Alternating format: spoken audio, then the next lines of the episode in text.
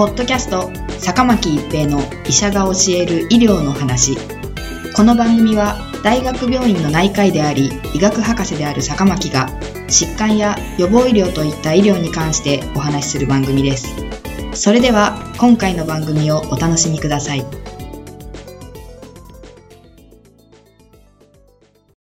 皆さんこんにちは、坂巻一平です。ポッドキャスト、坂巻一平の医者が教える医療の話。今回は新型コロナウイルス肺炎です。新型コロナウイルス発生以来、いくつかの論文が発表されていますが、中国武漢大学中南病院のワン氏らは、新型コロナウイルス感染による肺炎で入院した診断確定例138人の特性を分析した論文を邪魔市電子版に2020年2月7日に報告しました。2020年1月1日から1月28日まで、3次医療機関で教育病院でもある中南病院で、後ろ向きのケースシリーズ研究を行っています。重症になり ICU での治療が必要になった患者さんと、重症化せずに済んだ患者さんの臨床特性を比較しています。ICU に移された患者さんは138人中36人、26.1%で、6人4.3%が死亡していました。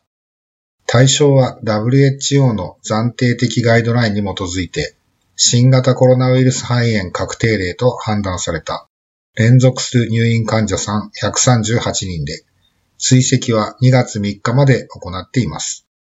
電子カルテの記録から病歴、暴露歴、基礎疾患、症状と兆候、臨床検査値、胸部 X 線と CT 画像、治療データ等を分析しています。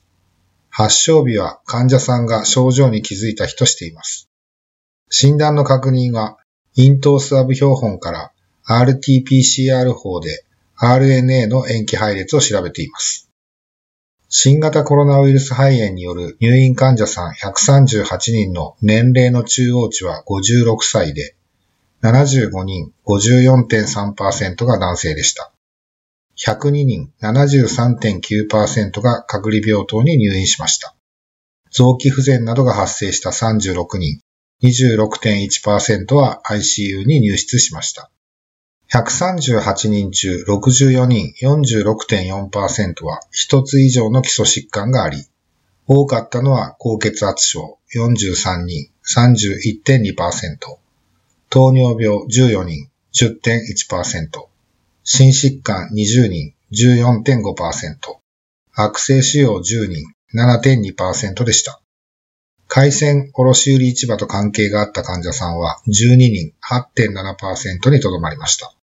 発症時に最も多かった症状は、発熱136人、98.6%、疲労感96人、69.6%、感性外装82人、59.4%、筋肉痛48人、34.8%、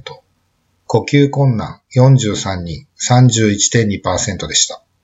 発熱と呼吸困難の発症よりも、下痢や吐き気が1から2日先行していた患者さんは、14人10.1%いました。ICU で治療を受けた36人の年齢中央値は66歳で、その必要がなかった102人では51歳でした。ICU 入室者では、併存疾患の保有率が高いという結果で、ICU72.2% と ICU 以外37.3%でした。具体的には、高血圧が58.3%と21.6%、糖尿病が22.2%と5.9%、心疾患が25.0%と10.8%に見られました。また、ICU 患者さんに多かった症状は、咽頭痛33.3%と11.8%、呼吸困難63.9%と19.6%、めまい22.2%と4.9%、食欲不振66.7%と30.4%などでした。入院時点で測定した心拍数、呼吸数、平均動脈圧には両群に差はありませんでした。発症から ICU 入室までの期間は中央値で10日でした。検査結果で違いが見られた項目は、白血球数や高中球数、D ダイマー、クレアチニンキナーゼ、クレアチニンなどで、ICU 入室患者さんの方が高い結果でした。胸部 CT 画像はすべての患者さんの両側の肺に繁盛陰影、またはすりガラス用陰影の存在を示しました。2月3日の時点で85人61.6%が入院継続中。47人34.1%が退院し、6人が死亡。入院患者さんにおける死亡率は4.3%でした。